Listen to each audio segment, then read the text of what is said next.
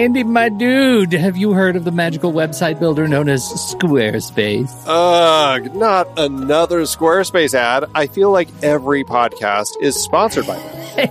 Hey, don't knock it till you try it. Yes, okay, it is overhyped, but actually, it lives up to the hype. Squarespace is like a website fairy godmother. With a click of a button, your site transforms into a beautiful masterpiece. A website fairy godmother? That sounds interesting. What makes it so magical? Well, for starters, those slick templates make anyone look like a professional web designer. Pick one, customize the colors and fonts to match your brand, and voila. Plus, the drag and drop fluid engine is so easy, your grandma could build a site on Squarespace. Well, she did knit me a lovely scarf last Christmas. Maybe website design is next. Exactly. And when you're ready to sell your Nana's handmade scarves online, Squarespace has built in e commerce. Add a store with one click, get flexible payment options, then watch those sales roll in. And when she wants to teach others her steezy scarf skills, Squarespace's new courses feature is just the ticket. Nana can set up her curriculum and enrollments and payments in a snap and become the next e knitting influencer. Ugh, wow, you really sold me with the grandma angle. Sign me up for that free trial. Just go to thenextreel.com slash squarespace and transform your site into a beautiful Squarespace masterpiece. Well, thanks, Pete. Even though it's overhyped, Squarespace actually sounds perfect for Nana's site's needs. Appreciate the warning on the ads, though. I'll brace myself next time I listen to a podcast. Anytime. Let me know if you need any help getting that site up and running.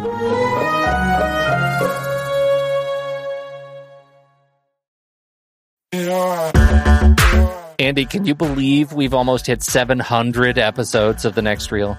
I know, it's crazy. And with all the other episodes in our family of podcasts, we are well over 1,200 episodes of movie conversation. It's really pretty amazing that we've gotten to have these in depth movie chats every week for over a decade now. And we couldn't have done it without our loyal community of film fans.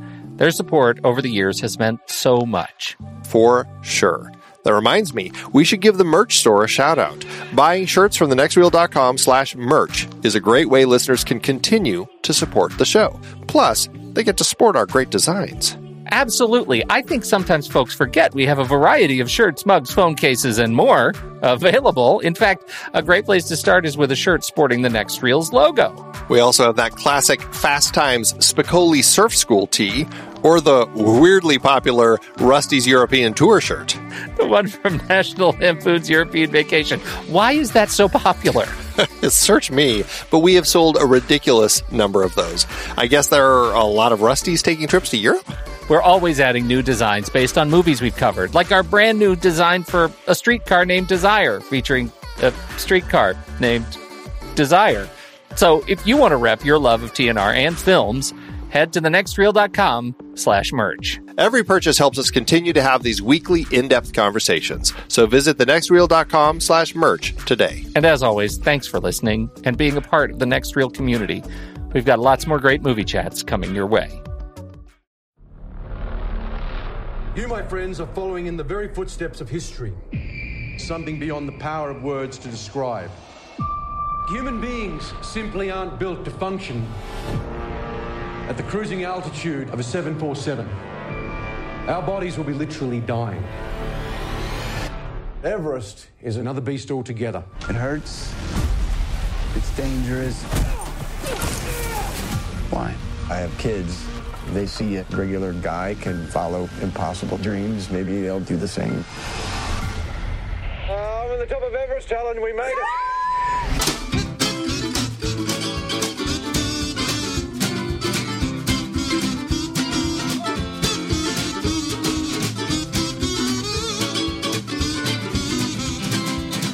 This is the next Reels Film Board, everybody. Each month, the gang of thugs gather to take on one film currently in theaters and spoil that film rotten this month.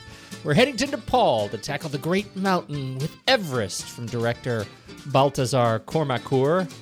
I'm Pete Wright, and joining us around the table we have Steve Sarmento Hey, good night, everybody. I'm feeling a light, little lightheaded because I did this one without oxygen. and Andy Nelson. Hello, hello. And back from his own uh, sojourn up and down the mountain, Justin Jaeger. Hi, who wants a snow cone? Before we get into the film, you should learn more about us at thenextreel.com slash filmboard. Subscribe to the show for free on iTunes or follow us on Twitter and Facebook at The Next Reel. Be sure to join us at Instagram.com slash The Next Reel and play the Instagram hashtag Pony Prize, hashtag Guess the Movie Challenge. Contests start each Friday. Everest. Everest. My goodness, I have been cold all day since we saw this movie. And the rat holes, when you start looking into the movie and the background behind the movie. This, of course, uh, as I said, Baltasar Kormákur, uh, uh, directed at writers uh, uh, William Nicholson and Simon Beaufoy, based on the book uh, by Jon Krakauer, Into Thin Air. Oh, that's totally not true. What? That's what I found out. It's not based on that book at all. It's not? It's totally not. That was why it changed everything that I thought. Well, not everything, but a lot of what I thought about the movie. Kormákur actually came out and said doesn't have anything to do with that. Actually, has more to do with a book that Beck Weathers wrote. But we could talk about that more. Oh, Really? Oh, yeah, that totally changes things because Jon Krakauer is a character in the movie. Right. And we were talking as we walked out about how interesting it is that Jon Krakauer wasn't deified more in this film, and now I know why. Yep. uh, okay, so that is new news, and I'm glad we have that on the table. Apart from that, before we get into more of the details, how did the film hit you, Andy? I, I, I never read the book, and I didn't see the. Wasn't it an IMAX documentary that came Yes. out shortly after? I never saw that either. So, uh, except I knew everything that happened. I mean, I didn't know everything that happened, but I knew about the event that happened. This was really my first foray into the details of kind of the situation. And I found it really fascinating. I enjoyed it quite a bit. Um, I never quite got emotionally involved. I never uh, was really wrapped up in it as much as I was hoping to be. Although it still hit me as the uh, as all of the uh, tragedy starts happening. Um, but yeah, I mean, I enjoyed it. It was an interesting look into the situation, um, but I didn't walk out loving it. All right, Steve. It left me cold. I, I, But I see, will now I have to ask in a good way. no, it just it was something that I experienced, and it was a film that that reenacted events that occurred. But other than that, it just really didn't do much for me. I mean, I I will say, seeing it in IMAX, yes, it's a spectacle, but other than that, it, it just didn't do much for me. oh, interesting. All right, JJ. Well, I'm going to start by saying that I liked this movie. I think it is something to see. But beyond that, I think I'm saying that right up front because I think pretty much everything else I'm going to say over the course of the next the time that we're together is going to sound really negative. What a glowing Um, review. Yeah, well, and you know, to kind of go back to what we were talking about with the whole Krakauer thing. That so, I was a huge fan of the book. Actually, it was a it was a big page turner for me, and he, it's the only Krakauer I've read in particular. Um, but I want to read the comment from Kormákur because I think it'll kind of lead to some of the stuff that I'll talk about the more uh, as we get into deeper. He says. Um, uh, to be honest, I wasn't that interested in telling a story about a writer on a mountain. I've seen lots of movies about writers. And he says that Krakauer's book is a first person account, and there are a lot of things that he assumes or thought that happened that didn't really happen. This is the story of a group of people who are going up this mountain, and I wanted to be true to that. And that's kind of, I'm going to talk a lot about that today because I think the idea about truth and the idea about movies and the idea about uh, what makes them good is kind of where I'm going to get into my contrast here. I feel like I need to this ask the question. Um, Baltasar Kormákur says he doesn't want to take Krakauer's opinion. Who was there? Right. Nobody has any problem with that. Well, there's Jeez. there. I mean, there's Eh, you know you've got a lot of people on that mountain, a lot of Yes, people that were true. you know, and he wasn't there for because I read the book as well, and so again I was puzzled because I recalled he had a specific point of view about certain things that happened, and and this film doesn't stick to any one. I don't know that it has a point of view, and that's my issue with Well, the, that is that is certainly an issue. I think with the film. so I think you know to, to say you know the filmmaker to say I'm not going to focus on this one account because there are a lot of people that were there that have their versions of events. So you know how does he put that all together? And I think as JJ saying, we can start to discuss how well that works is in terms of a narrative for a film.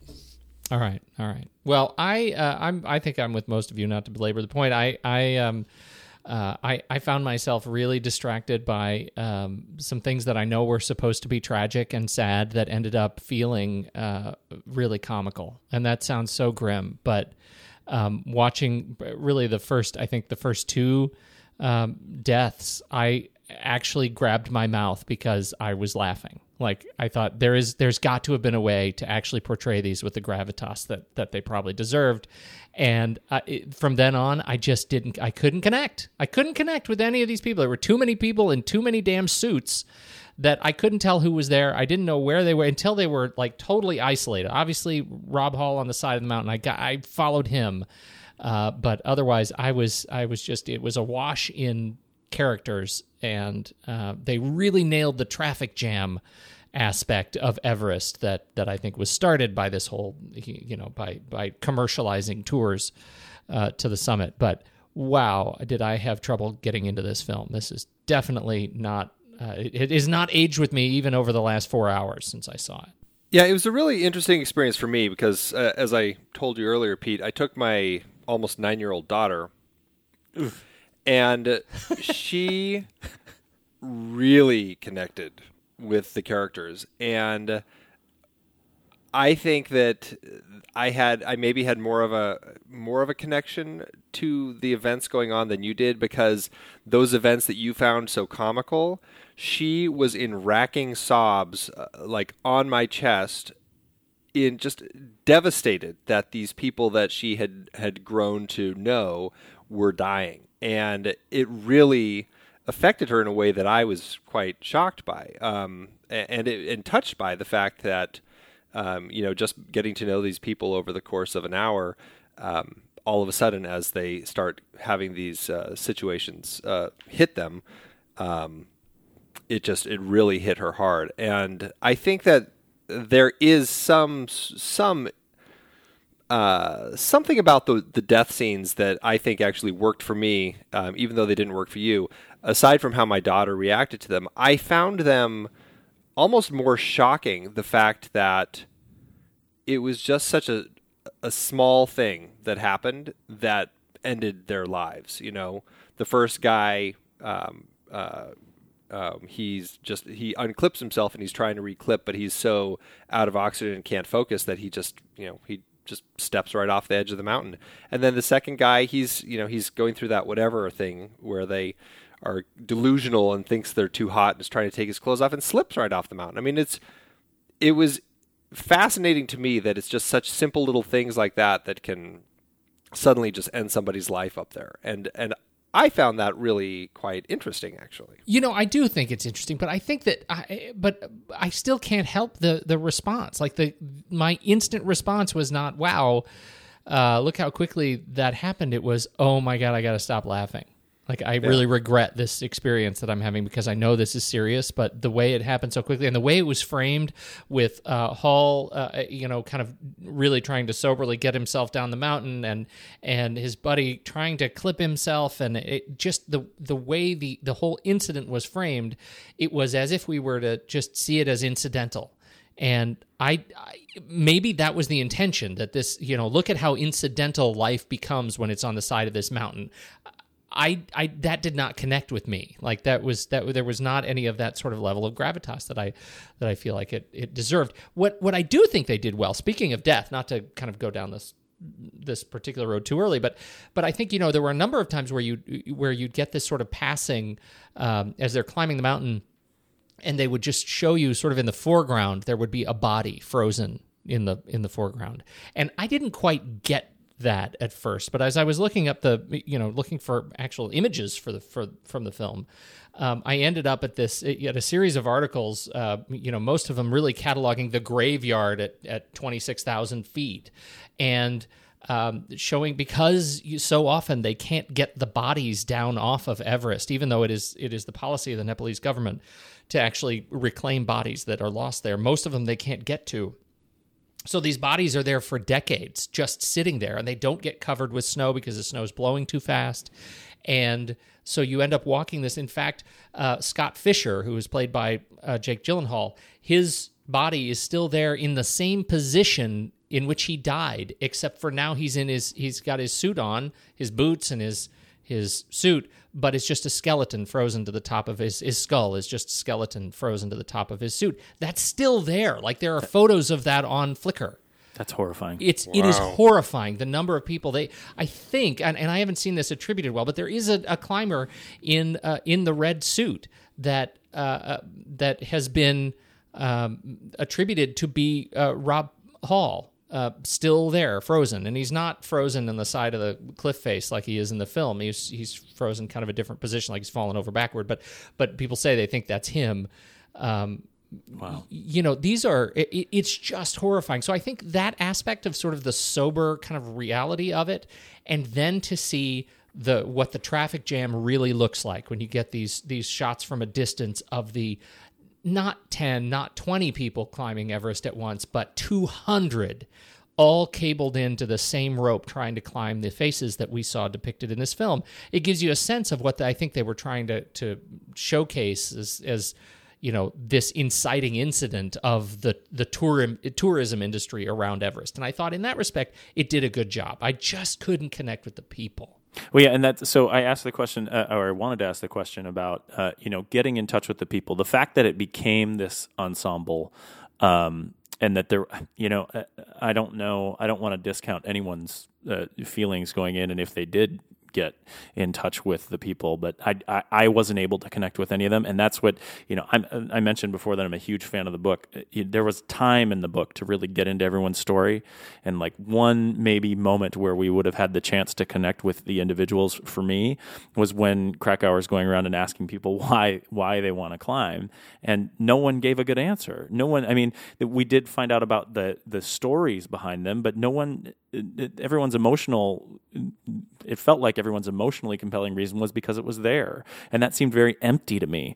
That seemed, and it only turned their actual death scenes that were, you know, because they were so immediate and mildly comical in a way if if if you were detached in that moment it seemed only uh, consistent with the fact that they didn't have a reason to be there and they were gone and uh, you know the statement that it's making if it's making a statement which i'm not fully sure that it is right now uh, it, it, just didn't hit with me uh, and because and i would say because of the filmmaking it didn't um, both in story and in each of those moments so um, you know, there are a couple moments that were emotional for me. Um, if we want to talk about death scenes, when they the the long, slow uh, uh, pullback from uh, Beck Weathers and uh, Yasuko, that went on forever and that was one that hit me. That was the time that i was connected to it. But that was like a that was a filmmaking moment where they made it heavy for me. I didn't feel that way with any of the others and i can't i didn't tell get me connected when was that, that, when was that scene again jj the Uh, pullback from beck. Was it was it when they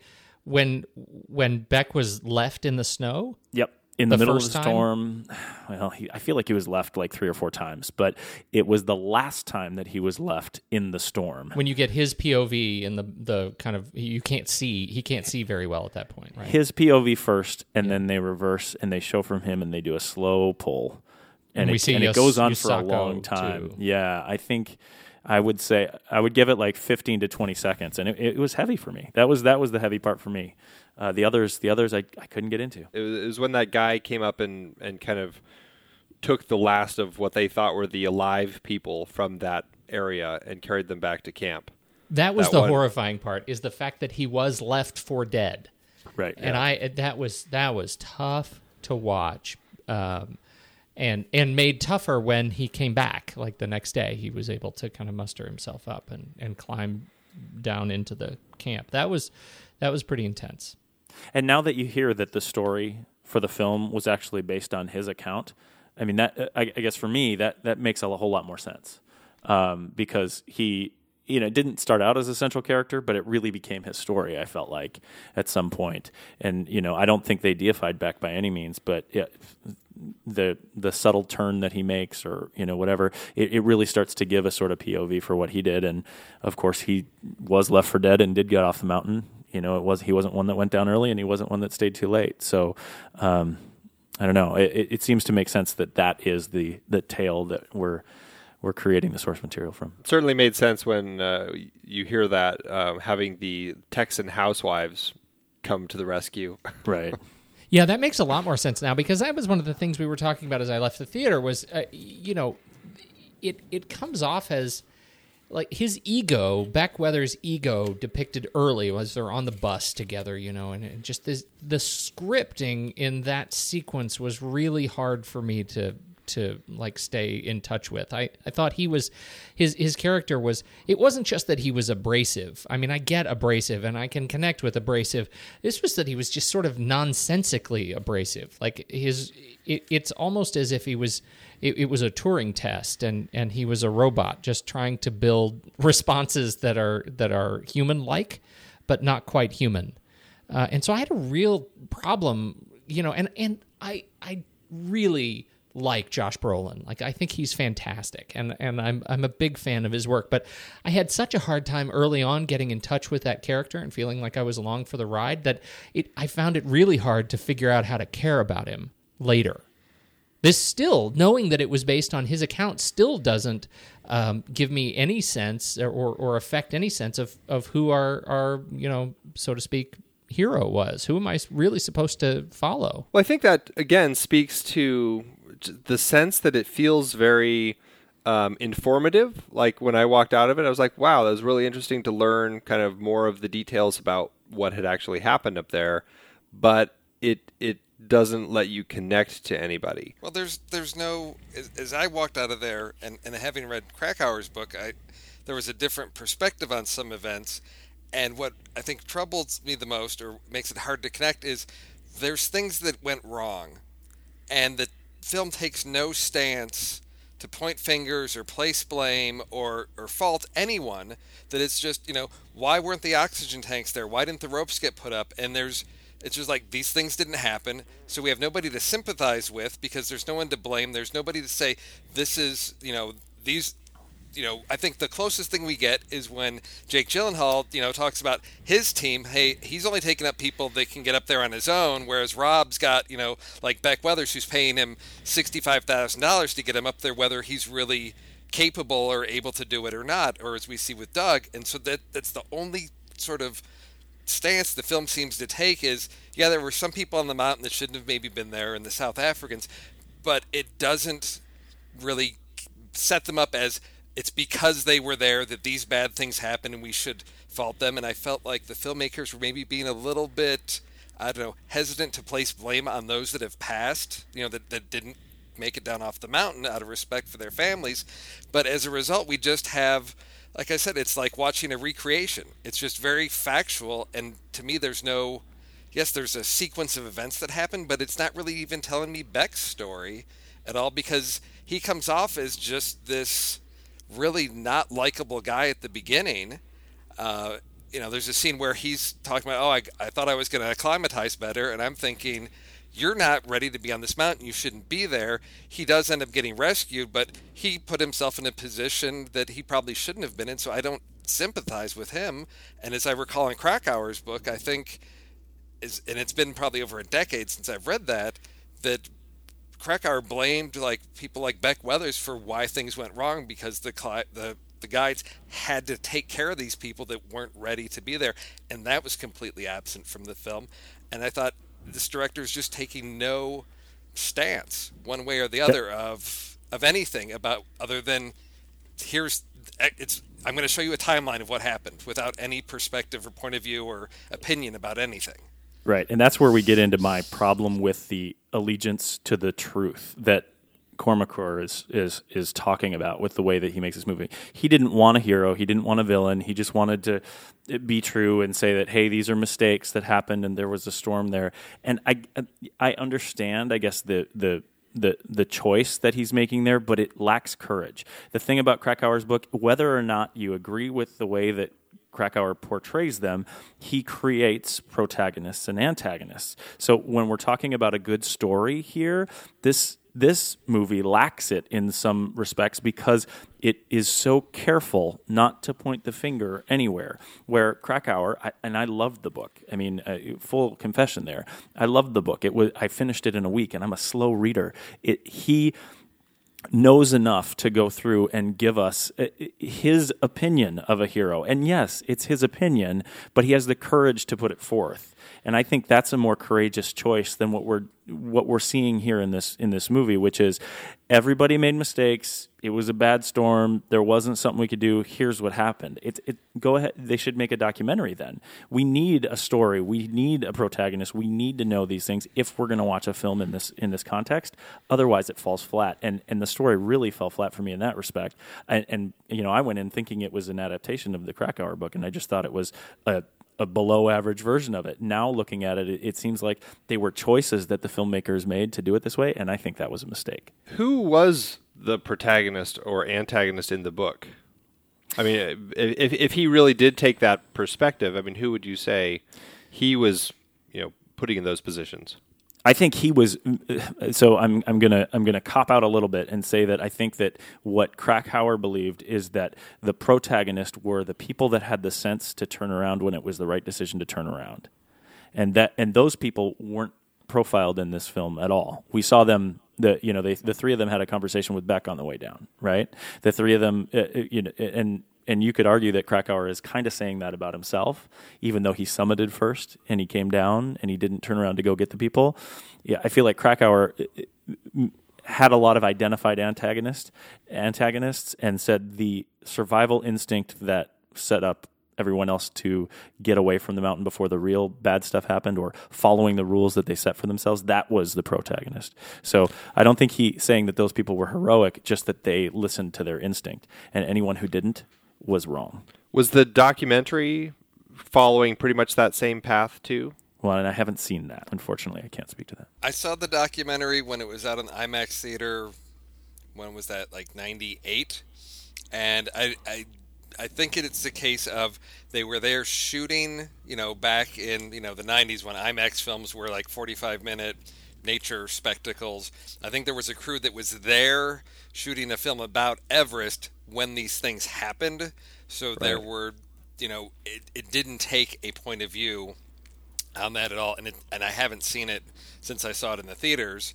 But it, again, it was, you know, I think similar to this. And here's, you know, about Everest and these things happened. These climbers were there, but I don't remember it really being anything other than wow, something really tragic happened up on the mountain uh, in the spring of '90 six. Uh, how much of this is, uh, you know, I, I, get the the lack of sort of commitment that we're talking about to actually take a stand. How much of this is on, um, you know, the director's vision versus the, the, the script, in your opinion? Script is by uh, William Nicholson and Simon Beaufoy, and uh, both of them have some fantastic credits to their name. Uh, in the case of Nicholson, he's behind uh, Unbroken, Les Mis, Gladiator.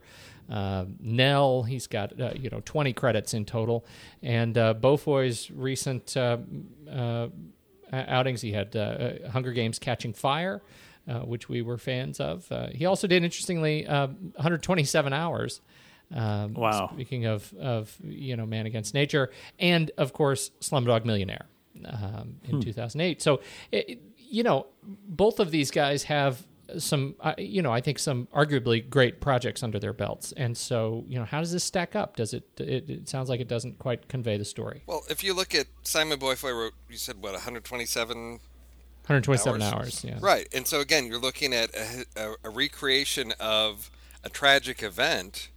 But if you look at how, um, I mean, how emotional that film was when you don't have a lot going on other than, you know, someone stuck and how that experience compares to this. I mean, unless I, I haven't read, you know, the scripts to look at that, but I know that he's capable.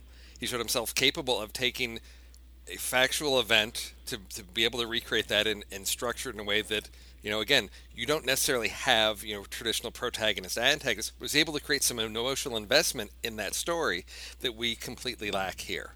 So I think part of it is the script. There, I think there's some other things going on in terms of, of directing that, aside from the story, are also issues I have with the film. But focusing on the story, I think you know a writer has, has, proven capable of doing that, but I don't see it here. Well, and that may be an, it may be an unfair comparison because that one, 127 hours in particular was co-written by Danny Boyle, the director, and that's you know obviously we have a certain affinity for Danny Boyle.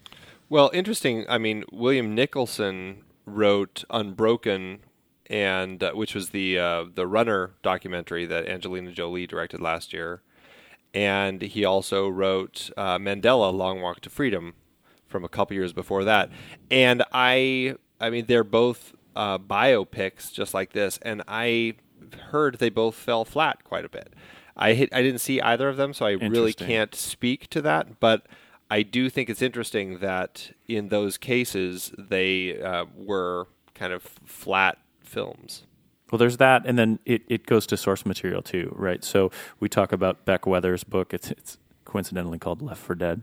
Um, the other thing that they say, and that they say it, it also comes from, is that it incorporates lines directly from the audio tapes from May 10th of that year, and so you get into sort of like the screenwriters idea of the source material. They're taking exact things, and again, I, I just I, I don't mean to hark on that point, but it lacks commitment to tell a story.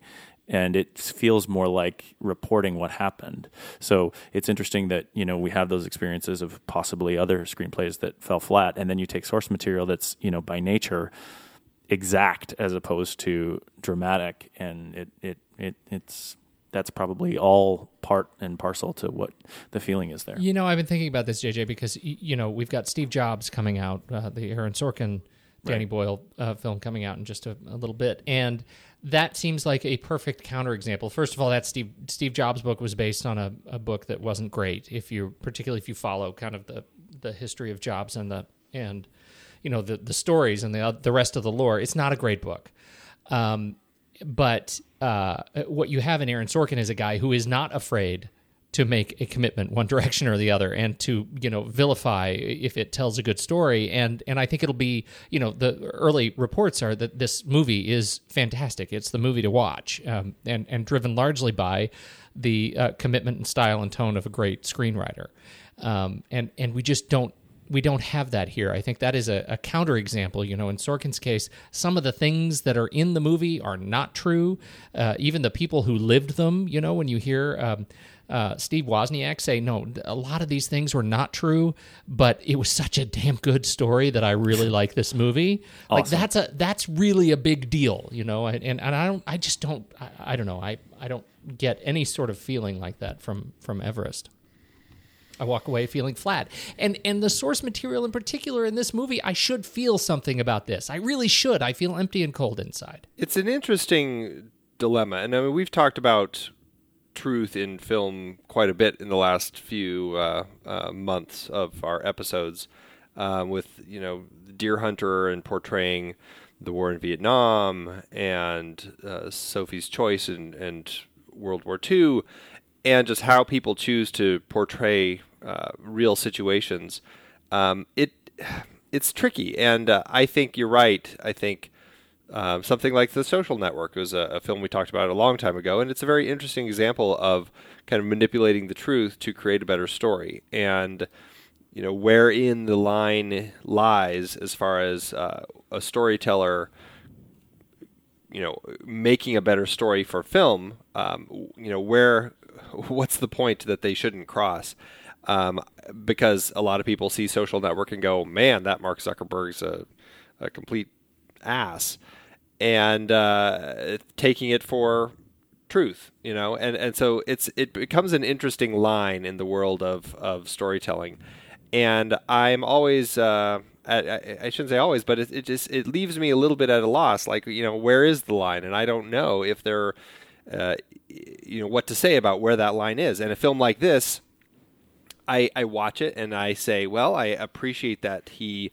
um, tried maybe t- telling it a more true story as far as how things actually happened, but it does end up creating less interesting film. And uh, I guess that's the challenge of filmmakers is uh, you know are you going are you going to just tell a straightforward story or are you here telling a story for the audience to enjoy even if you have to manipulate the truth a little bit Let's uh, let's talk through some of the cast members, if you're all right with that, because there's a there you know there's a case to be made. I think here, as in many films, that you know these guys the, turned in some really good performances. I think in some cases uh, that um, uh, that we should probably talk about, even if the overall film is not did not live up to our expectations. Um, the the title role, I think the the you know our leaders of Uh, the the uh, teams we have uh, Jason Clarke playing Rob Hall, and uh, we have Jake Gyllenhaal um, playing uh, Scott Fischer. These are the teams that merged at Camp One, Two, Three, wherever they were, and decided to do the ascent together. And and neither of these guys made it off the mountain. What do you think of their performances? I really didn't have a problem with any of the performances in the film. Uh, it- Jason Clarke, I thought, brought a nice um, sense of burden along. I think that kind of trying to sort out this um, this monster that he had created and trying to figure out how to manage this situation. Um, I, I thought he did a good job uh, portraying that. It was still, uh, it, even though I, I walked out not really connecting with it, it was still a better turn for him than Terminator Genisys. So I'll, I'll leave that out. And well, it's interesting that you bring that up because I think that uh, I saw a note that said that uh, um, Christian Bale was actually initially uh, thought of to be Rob Hall, Right, And at right. that point, and at that point, the film was mostly about Rob Hall. And then when he bagged out to go do what is it, Exodus, Gods and Kings, Gods and Monsters, or whatever, yeah, um, Ex- Then, Exodus uh, Monsters Ball. Yeah. Then they decided to make it more ensemble. And I mean, I, I actually didn't have a problem with any of the performances either. I, I bought into it. I, I was actually shocked at, at how well Keira Knightley got the accent. I, did, I, I love Keira Knightley, and I just have never seen that. So, uh, and that's a particular accent. Um, I don't know. I, I was happy with the performances. Uh, love seeing Stamper. Always love him on screen. Uh, Michael Kelly, and um, yeah, I thought it was a, a, a great. I was super impressed with the cast. you know, it was one of those things where I looked at everybody in this film and said, "It's it's it's lesser than the sum of its parts. How is this happening? Because it it is. I mean, it's casting, and I, it, one of the things I talked about my daughter with after because I took her and her boyfriend with to see it, and we talked about you know keeping track of everybody. Are are each of these people individual enough, and are they uh, casting and performance enough that you know who each of these people are, that you're not confused? Because you know, as they both said, there's a lot of guys with beards. So how can you how can you distinguish between this guy with the beard, this guy with the beard, and that? And I think the film did a good job of that in the casting and the performances that they each have a unique per- personality that comes across, not just generic mountain climber with beard number one, two, and three. So I yeah, I, I just think in terms of shooting a film like this, knowing it's going to be for IMAX, there's some uh, some tight close-ups that just were way too intense. Again, Keira Knightley tearing up and, and crying, and it's just like her tears are the size of like three-story buildings on IMAX, and it was just I'm like that's a little bit too close for my comfort zone uh, when I'm seeing on full-blown IMAX. So it just brought brought her and a lot of the face the facial close-ups like right into your lap, and I thought that's not quite working with IMAX. The mountain looks huge. I shouldn't I shouldn't see pores looking you know the size of basketballs on on the screen, but. Well, we Yeah, definitely can- need to talk about the IMAX effect in a second because that's Yeah. that's important. Uh, but I do want to call out uh, John Hawkes. I think he did a fantastic job, even if I wasn't crazy about his particular death scene. I I love seeing him on screen, and and uh, it was unfortunate that he was written out in the way. Uh, it's unfortunate that history wrote him out in such a way that it was depicted this way on screen. Uh, I, I think it was funny that we talk about the Terminator and Sam Worthington ends up showing up in this film. Like the connections between Terminator are just too great. Uh, but I thought he actually did did uh, a, a great job. It was nice to see him on stage. the The list of people that are you know that are I, I don't think any of them are at the level of saying that this film could have been a vehicle for them, particularly just because it was so ensemble. And I do loving up bringing up vehicle on this show again with you guys. Uh, but I do really I found myself surprised at just how big a cast this is. At the end, the guys who made it back down to camp and they're exchanging hugs. I was like, have those guys been in this movie this whole time? Like. Eh, have, would I have seen them on the side of the mountain, or did they just show up? They're just guys who show up at the end crying.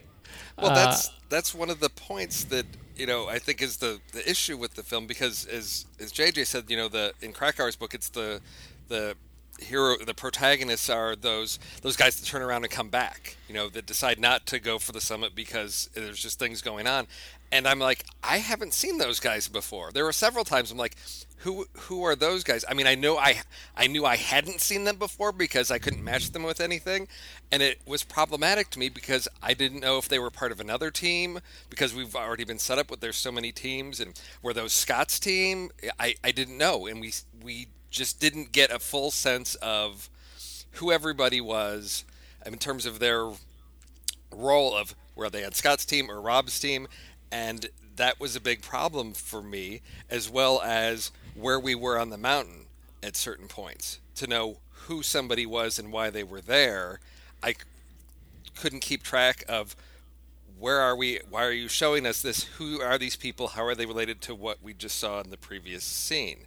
Right. So just to keep track of all the people on the mountain, I knew, you know, I think they did a nice job with uh, costuming. So that okay, I see a guy in yellow and black. Okay, that's Doug. Okay, now he's walking up the mountain. Rob's in red, and I can track those people, and I could do that. But again, I I knew they were distinct individuals, but I couldn't place necessarily who everybody was, what team they were part of, and, and where they were in the in the trek up the mountain, which became very problematic.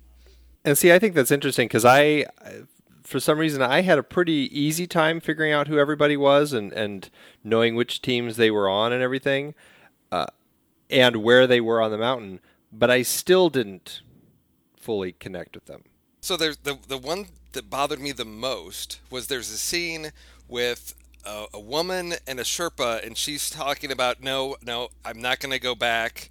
That's I- the I need to keep MSNBC going." gal. Is that who that? Because I, I thought I wasn't sure, and then I thought the Sherpa's with her, and then we get to the oh the ropes aren't there, the ropes aren't there. I'm like, is this are, okay? Now I'm trying to piece together why you edited it together in this order. Are you telling me this person was responsible for doing that, and because he was helping this woman, he couldn't get there to get the ropes? I don't know because you're not giving me enough information. You're just showing me here's these two people over here. Yeah, the why was totally unclear. Yeah, why totally. that happened You know, the way it did. same thing with the with the oxygen tanks it's like okay we had a lot of discussions about we need to bring these oxygen tanks and then it's no there's no i don't have any. And i'm like okay is that the case or is it he's gotten because of lack of oxygen he's not able to think clearly and isn't being able to know that those are full or half full because then later on he goes back and says oh rob i found some they're half full Krakauer, can we talk? That, that might be a time to talk about how Krakauer represented that. And I don't know how much you want to go down this way on it, but Krakauer talked about that as as it was because he was compromised in his logical thinking that there were multiple half-filled O, uh, o tanks, oxygen tanks up there on the mountain, and that he went and checked them multiple times, but because he was not thinking straight, it was that. And he and Krakauer didn't point the finger at him. He said, you know, it could have been because of this. Who knows? Krakauer said, we don't know why he wasn't able to make that connection while it, why it was there. It might have been the tense situation. He sort of an- threw out all the questions that could be possible there. For, and I think that character is Harold, Andy Harris, right? That was checking them. It- it- and he just said, you know, all we know is that there were these half-filled oxygen tanks there, and the chance to have the oxygen was there. But because people weren't thinking straight, in, in particular Harold, uh, people didn't get oxygen, and there was this perception. So th- that's the kind of thing where because they just there were two maybe seven second vignettes about it and that that particular point we didn't get anything about that but krakauer did a good job of saying this happened this is someone who could have affected it and we don't know why it didn't happen. So that's the kind of stuff i missed in this movie. Just the the full perspective and the why. Yeah, there seemed to be lots of setups of these are things that may become issues, and then when they did, there was just it just the ball was dropped as far as follow up on any point of view or perspective or position on why that happened, or without even saying it happened because of this, of giving us some context of it could have been this or that, to give us options. Even it was just like no one knows. It just so happened to be this way, which Right. again you're not telling me a story you're just chronicling events again you know, the mountain I think ended up looking convincing and beautiful. I mean, knowing that they didn't spend, you know, 90 days on the side of Mount Everest to shoot this thing, uh, I ended up feeling like I was in in place uh, pretty well. You guys uh, uh, agree? How'd you feel about the look of the film? I only noticed one shot uh, in the whole film, which is pretty impressive, where they were looking up at the top of Everest, and it looked a little digital. I, that was like just one shot. The rest of the time, I was convinced they were there, and I know they shot some of it in Nepal, and I believe some of it at one of the base camps, right? Yes. Right. Yeah. Right. well it's, But- it's my but- understanding they used some of that footage from the everest documentary from 90 whatever they used some of that footage actually in this film so i don't know if that's just some of your um, establishing shots or things like that. But I had read somewhere that they had used some of that f- actual footage of Everest in this film. The cinematography is uh, was done by Salvatore Totino, um, who has done some other films that I actually uh, quite like. Um, well, he did the uh, Robert Langdon films, right? He did the Da Vinci Code and Angels and Demons. Uh, he's he's definitely a um, uh, Ron Howard guy. Uh, he did Made in America, the documentary. People Like Us, The Dilemma. He did Frost Nixon. I was a big fan of that film. And Cinderella Man. So he's got some big films under his belt. Uh, he ended up doing this uh, this film. I think generally capturing um, compelling uh, scenes of largesse. Uh, he did a pretty good job with. I, I felt like I was there, particularly the the ice falls. I, I man, I, I felt like if there could have been some more visual thrills like that, like that's what I was expecting going into this movie, and there just I felt like there weren't enough. I, I wanted more of that sort of exhilaration, uh, as long as it was going to be so big, and then we're sitting there in a film that is ostensibly, you know, it's made for IMAX, it's made for the big screen, it's done up in 3D, and I walked out thinking, nah. Uh, it, and that you know, I, I know you wanted more thrilling things, but if they were to make it thrilling, then you know, we could have seen that the, maybe the mountain's kind of the bad guy here. So let's you know back off. Don't make it too thrilling. no, I'm just kidding. Um, but the, I, I, I thought that a lot of the setup shots were pretty. Um, uh, there were three particular shots that I loved, uh, and some of the aerials were great. Uh, the aerial that brought us uh, to the bridge when we started early in the film, where we were coming up there, and you saw the two bridges, the two rope bridges, and the, they were so small and so far away. And as you got closer, you saw all the climbers coming across the bridge, and then they the the aerial moved up and over the bridge, and it went all the way vertical and looked down. That was a beautiful shot. Uh, and then I talked about the pullback shot that I liked. There were two shots of the side of the mountain that I liked. Well, or actually one that I liked and one that I didn't. And it's going to talk a little bit about the emotion when Jake Gyllenhaal, when uh, Scott Fischer is on the side of the mountain and not dead yet, and they show him full screen left, and you have the full background there. That worked well. Then they did the same shot with Rob Hall when he is pretty much dead, and that's not a statement to me. Um, unless they're using it as contrast, and I didn't get that. So um, I take those three shots. They were my three favorite shots. Outside of that, it, it was pretty much missing it. Uh, I think you go back to the point that we were talking about with the IMAX before. There's so many, you know, close-ups and extreme close-ups, and it's like this is not an IMAX movie.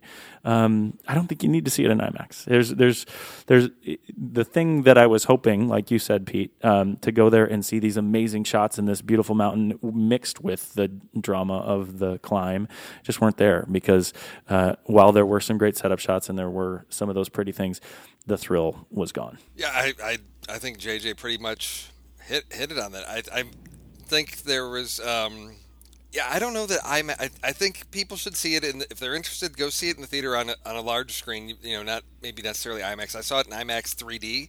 I don't know if you guys had that. I think experience. we had to. It was it's exclusive was- this week. Was it just okay? So you, the only Yeah. option was 3D. Okay, Only yeah. option. I don't know that, and as far as I know, this is one of those. Eh, I don't think it was shot in 3D initially. I think it, they whatever they convert it post. But yeah, neither of those things really added a lot to me. I think the shots JJ mentioned, those those some of those beauty shots on the bridge and all that, the, the 3D did add something, or when they were across the ladders, it added a little bit more of that. And those are the only times I actually felt anything. But um, yeah, there there wasn't really. I think in terms of the IMAX effect, I wasn't as wowed as I thought I was going to be. it didn't once go big. That's the thing that I was so frustrated about. Like even in the worst IMAX experience, when you actually see the aspect ratio change repeatedly throughout the film, like uh, uh, Dark Knight uh, Rises, and I, I mean, I, I found myself so frustrated with that that film because the IMAX aspect ratio keeps changing uh, compared to when it's done really well, like in Catching Fire, when she goes up the elevator and it enters the arena and it changes from to to the big format IMAX and and then it rides out the rest of the film in that format. Um, it didn't once actually appear to have been shot in IMAX. It just appeared to be a you know a, a fairly large movie that went way too uh, enthusiastic on using the big screen for close-ups than using the big screen to really capture the the grandiosity of the environment. Um, I just didn't didn't- feel it, Andy. They didn't actually film it in IMAX though, right? No, I don't think they did. Then, but that's why I walked out so frustrated because what am I doing? Like, why are they doing this exclusive IMAX 3D thing um, when the movie doesn't need it? They didn't. They didn't aspire to it. You could get the same effect by sitting about eight inches away from your TV screen.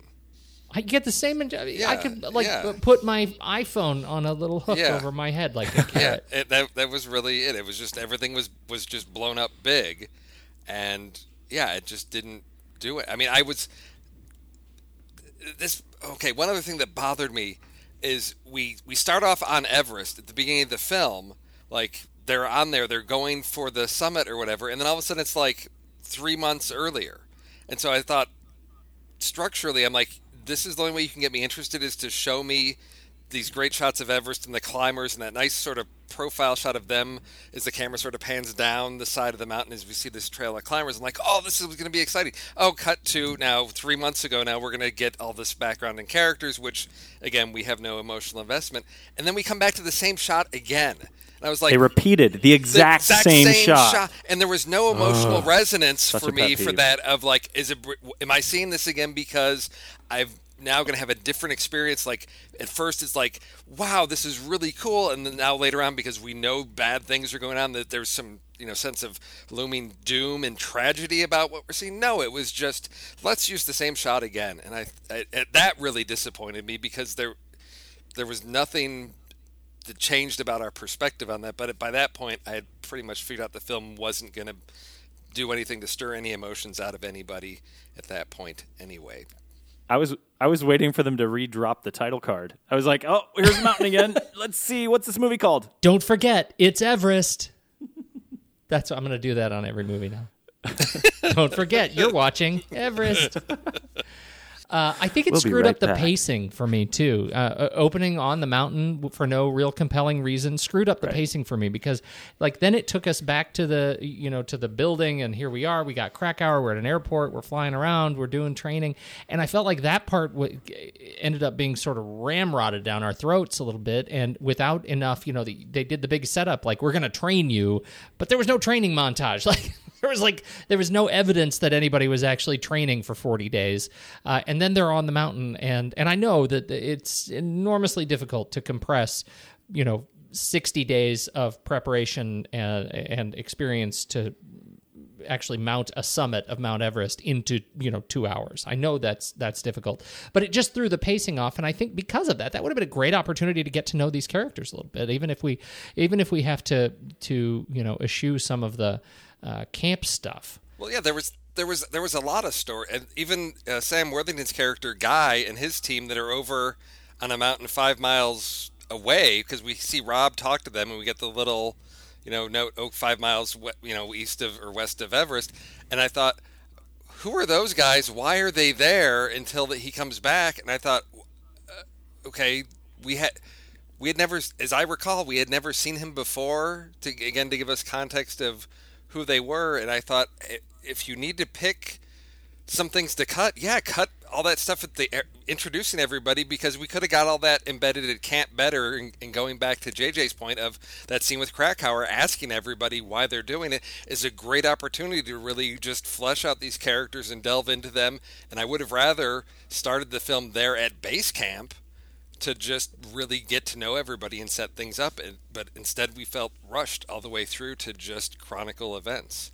And a point to pacing. The once we got into the climax, or even, I mean, the climax went on for a, a good amount of time. Once we started getting into the real dread at the top of the mountain, and then slamming us into the living room in you know Christchurch, and then slamming us into the dining room in Texas.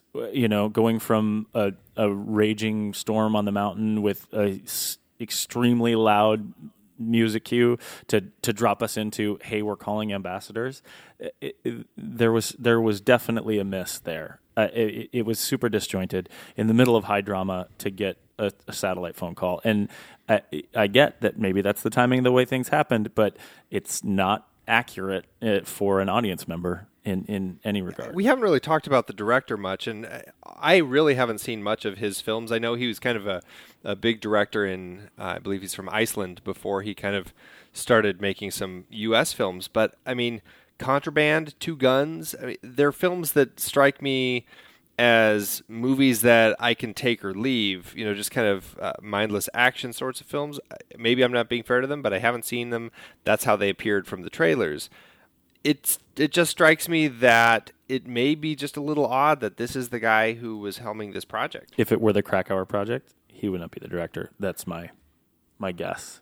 I, I've Well, not seen but any, e- I've not even seen any as- of these movies. So Even as the the Beck project, it still strikes me as as a strange choice. Right. Or even as the first project, right? If this is the first, you know, feature film about this Everest story, yeah, you're right. So I uh, I was gonna make a I was gonna make a, a crack about the first time I saw this film when it was called Cliffhanger, and and I would I would love I, I sort of wish that we I sort of wish that we had done a show on Cliffhanger because I would love to flick chart this next to Cliffhanger. uh, but mostly, I went to the IMPA, uh, the movie uh, uh, movie poster awards gallery to look at the posters. And what's really funny is that the poster for Everest and the poster for Maze Runner: The Scorch Trials are identical, with the exception of color tone. One is blue, one is red, and uh, I find that um, I find that telling about uh, this season's uh, releases. Anybody moved by the music? I don't know. I guess it didn't hit me that much. I, I love Dario Marianelli. I think he's a fantastic composer. Um, it, I mean, I guess it kind of did its job, but I really wasn't paying that much attention to it. The one thing that I did notice audio wise is there were times, and I don't know if it was the audio mix. I don't know if it was the the amount of wind or effects or music in any particular scene, but there were a good number of scenes where I just could not even figure out what the heck people were saying.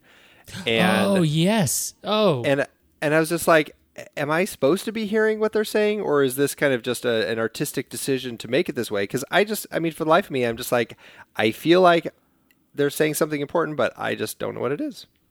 Wow, I'm glad you brought that up. I think it's uh, you know how am I supposed to build that emotional connection with people with who just constantly have stuff on their faces, like Well, it wasn't even- it wasn't even that. masks, talking through oxygen, talking through wind.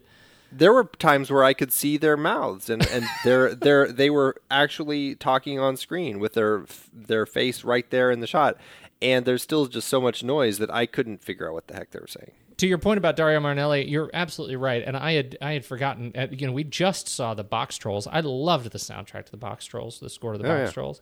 Uh, Long Way Down, terrific. Uh, Redemption, terrific. Like he's just got a history of fantastic um scores, and and um I I didn't. This is another one I I didn't connect with, but I think I was already as so disgruntled with the overall experience of the film that I I didn't. Um, it just didn't help. Uh, my thing is just the fact that it it went from z- uh, we'll say 700 to zero much too rapidly for me. There wasn't consistency in it to me. But uh, it, but other than that, I didn't notice the thing. I did have the problems hearing people as well um, in terms of the the script, but um, you know I kind of just attributed that to the the uh, environment. Pete, what did you say when you left the, the theater? What did I say? I don't That not an inspiring film. I remember what I was going to say. I had a whole point. You're right. I did. I walked out. I said that is not an inspiring film. But then, I, as as we were driving home, I we we pulled into the house and I realized who the hero was of the entire film. Okay. It was the helicopter pilot, the Nepalese helicopter pilot. That was, I think, maybe the most exhilarating uh, 30 second sequence of the entire film for me when they rescue Beck and he said. the pilot turns to him and says, I'm just going to lift the tail off the ground and then we're going to fall for a while. Are you okay with that? I was, I'm good. I was in stitches. But the best part of it was I'm sitting next to it. This is the first time we've been able to do this. I'm sitting next to JJ in the theater as we're watching this. Now, JJ, for those who don't know, has spent an inordinate number of hours in a helicopter. Oh, yeah. And I don't know what he was thinking during this time. We didn't talk about it, but watching him watch this helicopter in action at, you know, 20 some odd thousand feet made that experience so much better. I, Uh. I, I, I was shaking my head constantly and saying, "No way, do, do nah." I, and I honestly don't remember from the Krakauer book whether they did or not. I wouldn't have believed it. It must be true if it's in this movie. But wow, the whole "let's fall off the mountain and see what happens" idea—never would I ever do any of the stuff that anyone in this movie was doing, but not in a helicopter. No way, no how. He, it wasn't until we see what happens. He said, "I'm going to drop until the blades catch the wind or something like that because Yeah. catch the air." That's all he because could it's, do. It's too, That's all well, could do. exactly. But yeah, as soon as they started going up there, I thought I was thinking the exact same thing. I'm like. I, I know they can't get helicopters up that high. The air's too thin. There's nothing to. There's no lift. They're not going to be able to do this because I, I don't remember if they were able to airlift him. So yes, it was Pete. You're, it is probably like if you're going to watch this movie, watch okay the opening title sequence and then just skip to this part because Yeah, it is it's It was so exhilarating awesome. to, to see you know like the, it, are they going to go they're going to they make one pass at it no we got to pull some weight off of it and then going to try it again yeah You know, that was totally my thought too. When they go up there and he's like, "Oh, we can't make it," and so then they leave, and I thought, well, that's pretty much the tale of this movie. Like we're just Right. gonna we're gonna try stuff and it's not gonna work, so we're not gonna do it again. But when they went back after throwing seats out and stuff, I thought, okay, this is it. The whole movie's gonna pay off right here at about an hour and a half. Uh, and and it sure did. When he was, it was like a it was like a pod race. it was the end. He's like going down through the ice falls. That was great. Uh, it was great. All right.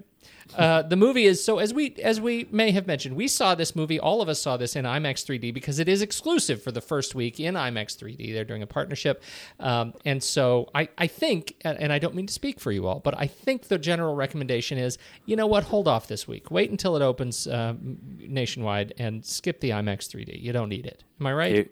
A, a firm. that's correct I you know I I don't know. I still enjoyed the scope of Everest on the on the big big screen. So I you know I I don't know if I would say skip the IMAX. I I still enjoyed just the largesse of looking at that mountain on the screen. all right, there you have it. So I'm in the I'm in the sure why not camp. Three out of four Dennis rec- uh, agree. All right, so let's go around the table. Uh, last words, everybody. Andy, why don't you start? I think I enjoyed it slightly more than you guys did. Um, and maybe it's just because of uh, my daughter uh, and her experience of watching the film. Um, I didn't love the film. I found it very interesting to watch. I enjoyed learning about kind of this situation and, and the horrors of it and getting a sense of what this world of hiking Everest has become as it's gone so commercial. I really enjoyed all of that aspect of it. Um, I, but I just didn't fall in love with the film. I, I didn't get really emotionally invested in the film. It was I thought it was pretty to look at. I really enjoy the spectacle of it, but um, but yeah, I just I, I wanted to walk out of it feeling uh, just completely heartbroken by the lives lost and and thrilled by the people who made it off, and I just didn't walk out feeling anything. Uh, let's see. My notes that I had written beforehand, I, I wanted to, my closing thoughts were that it was a competent film that reenacts the events of you know the spring of 1996. And now I don't. i guess competent in the sense that yes, the film has a beginning and an end, and there's scenes that are that are make a cohesive narrative from that basically sequence events that happen but i don't as we've discussed this more there's i think there's just so many issues with this that to me it's a great intro for somebody that you know is i hope will then go pick up krakauer's book after this and i, I hope it leads people to, to learn more about this. Maybe as a launching point and that's the best thing that this film can do is people walk in thinking they're going to get a spectacle and are disappointed and want to learn more about what happened and we'll, we'll look at the other sources that i think are going to give them a lot more exhilarating uh, adventure just through reading krakauer's book into thin air uh, but yeah i was really disappointed in this it is has some some beauty shots but other than that I, there wasn't a lot that i took away from it both Andy and Steve have said really good things, and it, and I, I would echo it. I want to go back to the first thing I said. Everything I've said uh, over the course of this hour has really sounded negative, but it is. I, I did like the movie. It is something to see. I think you should see it on a big screen or a really nice screen. I don't think it belongs on IMAX. I can't stand 3D. Um, it, it's good to see that, but I think what the point that Steve's making is the thing that I that I think is is most important. It it it's an important time, of an important story that happened. I love the Krakauer book, and if nothing else, especially for people like uh, you, Pete and Andy, who uh, haven't experienced the Krakauer book, it's great to know that this happened and to get some of the beginning, and maybe it'll lead people to to read those the captivating story that's out there. I, you know, I, I think it's funny that we, you know, now that we know where this the movie actually came from, that that uh, we keep coming back to Krakauer when in fact the book was based on Left for Dead: My Journey Home from Everest. Uh, by Beck Weathers, and so I'm actually curious about that one too. Uh, that that makes me, and, and I'm with you guys, b- both of you. I'm the Krakauer book is one that's that's now you know high on my list, but I'm really curious about the you know the perspective that comes from um, you know Josh Brolin's alter ego. Um, and and in fact, here it is. He was subject to one of the highest altitude medical evacuations ever performed by helicopter. It is plumb documented. Crazy. Wow. Anyhow, last words on the film for me. I, this is one that I'm I'm glad I saw. I'm glad I experienced it. The best thing about it for me was the uh, was a learning about what is going on in Everest, the the economy that has built up around Everest, and and um, uh, that's fascinating. Just fascinating to me. The helicopter uh, falling uh, down the side of the mountain, and if you can see it in a theater where you are also sitting next to Justin Jaeger, you should definitely take that that opportunity because those are the best three parts of the film. So. Can I? I want to. One thing I forgot to mention that I was really bummed about, um, because they have the little bits of text at the end and the pictures of everybody whose lives were lost, etc. I really wish that they had a, a, a text screen up just saying what has happened to the industry here. Did this event cause a change in in the industry in, in the the uh, mountain expedition industry of people going up Everest. Has it improved, or is it is this still how it is? I was kind of that really wanted to know.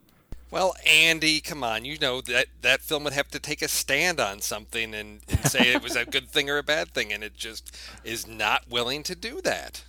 I, you know, I I don't think uh, it it does have the stuff at the beginning when he's talking to all the people. I feel like that scene is presented. I feel like it raised the question in my head, and I feel like they very easily could have said something there, and I would have, uh, you know, been happy to learn it. You know, it's and and I can, uh, you know, just in in my rat hole, I it looks like it has gotten much much worse. Um, the number of people trying to simultaneously kind of climb this thing. There were six hundred and uh, almost 700 people who tried to do it last year. 250 people have died. Most of them are still up there along this narrow path as they as you summit. So it's it sounds like a really horrifying experience. I, I can't. I just can't imagine wanting to to do that. Head over to flickchart.com slash TNR Film Board, and uh, you can see all the movies that we have ranked as Gangs of Thugs and you can uh, sign up for an account. You can see if uh, if your list of our movies match our list of our movies uh, in terms of your favorites. We would love to see them. Now let's see how Everest, how high Everest climbs. Is that a thing? Can the mountain actually climb? All right, Everest or the Bourne Legacy. Bourne Legacy.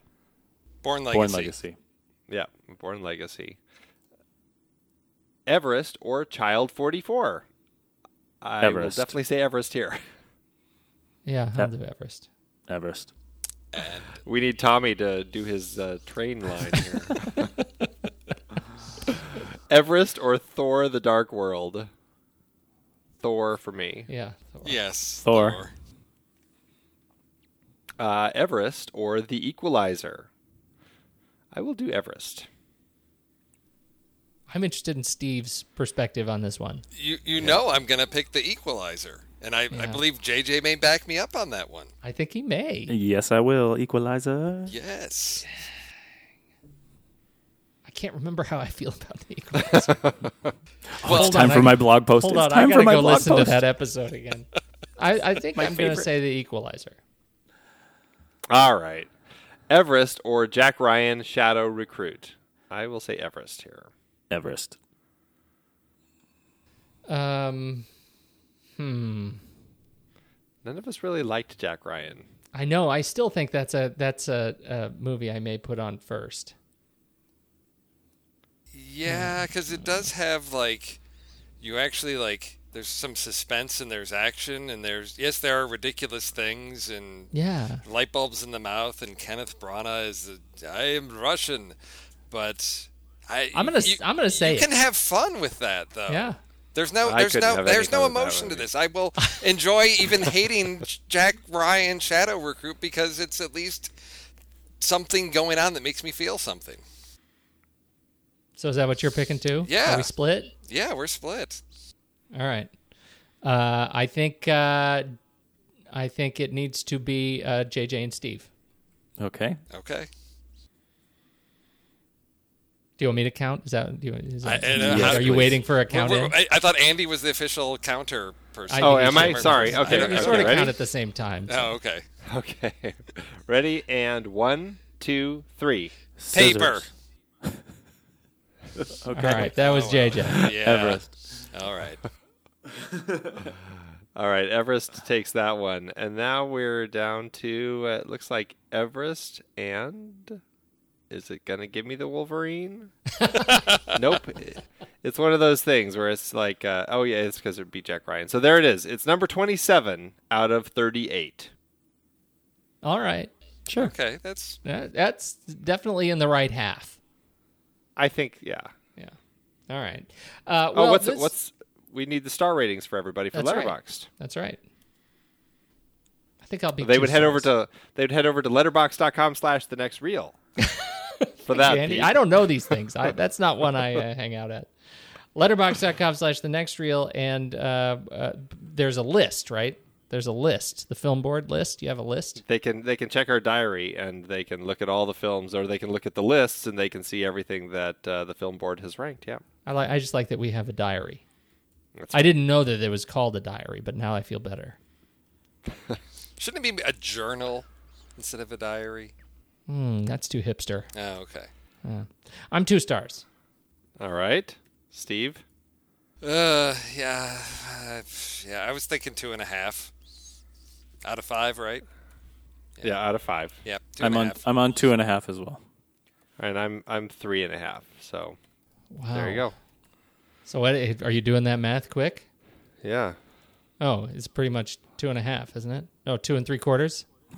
Two and by six eighths? equals two uh, 2.625 yes Oh. so we'll we'll call that a 2.5 All right. I, I certainly feel good about that. What do we? I'm I'm actually really excited. We got this one out of the way because where do we go next month? Another disaster film? Kinda. hopefully hopefully it won't be a disaster we're going to be uh, jumping into the james bond franchise no wait No. Am I No, off we're a month? not, sir. D- No, we're not. We're I'm, I'm a whole month ahead How of myself dare you, sir? We're going to Mars. We're going to Mars. Yes, we are doing The Martian, and that's just in a couple of weeks. So we will be back. Uh, Gang of Thugs will be back for The Martian, and that one, I will say, was shot in real 3D. It is it- so you know if you're going to see it in 3D, this would be the movie to see. Uh, in 3D. I'll probably see it in 3D. Yep. I don't know if it's IMAX, but I'm really Every, looking everything forward to it. is and I'll tell you, everything's being released in IMAX, including uh, Jack Ryan Shadow Recruit. Uh, I will say I read an early review out of the Toronto Film Festival where The Martian played uh, last week, and they said that the film is just transformative. It's going to take the world by storm. It's fantastic. So, very much looking forward to this. It's got some big, giant Martian shoes to fill. Excellent. Uh, I think that's it. On uh, uh, this was a good conversation about a mediocre movie, but as always, it is great together with you, gentlemen. JJ, thank you very much, Uh, so good to be back. Thanks, guys. and Steve Sarmento. Everest. There have people that have frozen. They will forever rest on Everest. You did it? Awesome. The Everest joke. That's great. I'm to have you sing my mattress commercials. Andy Nelson. We'll talk to you next week. All right. Thanks, everybody.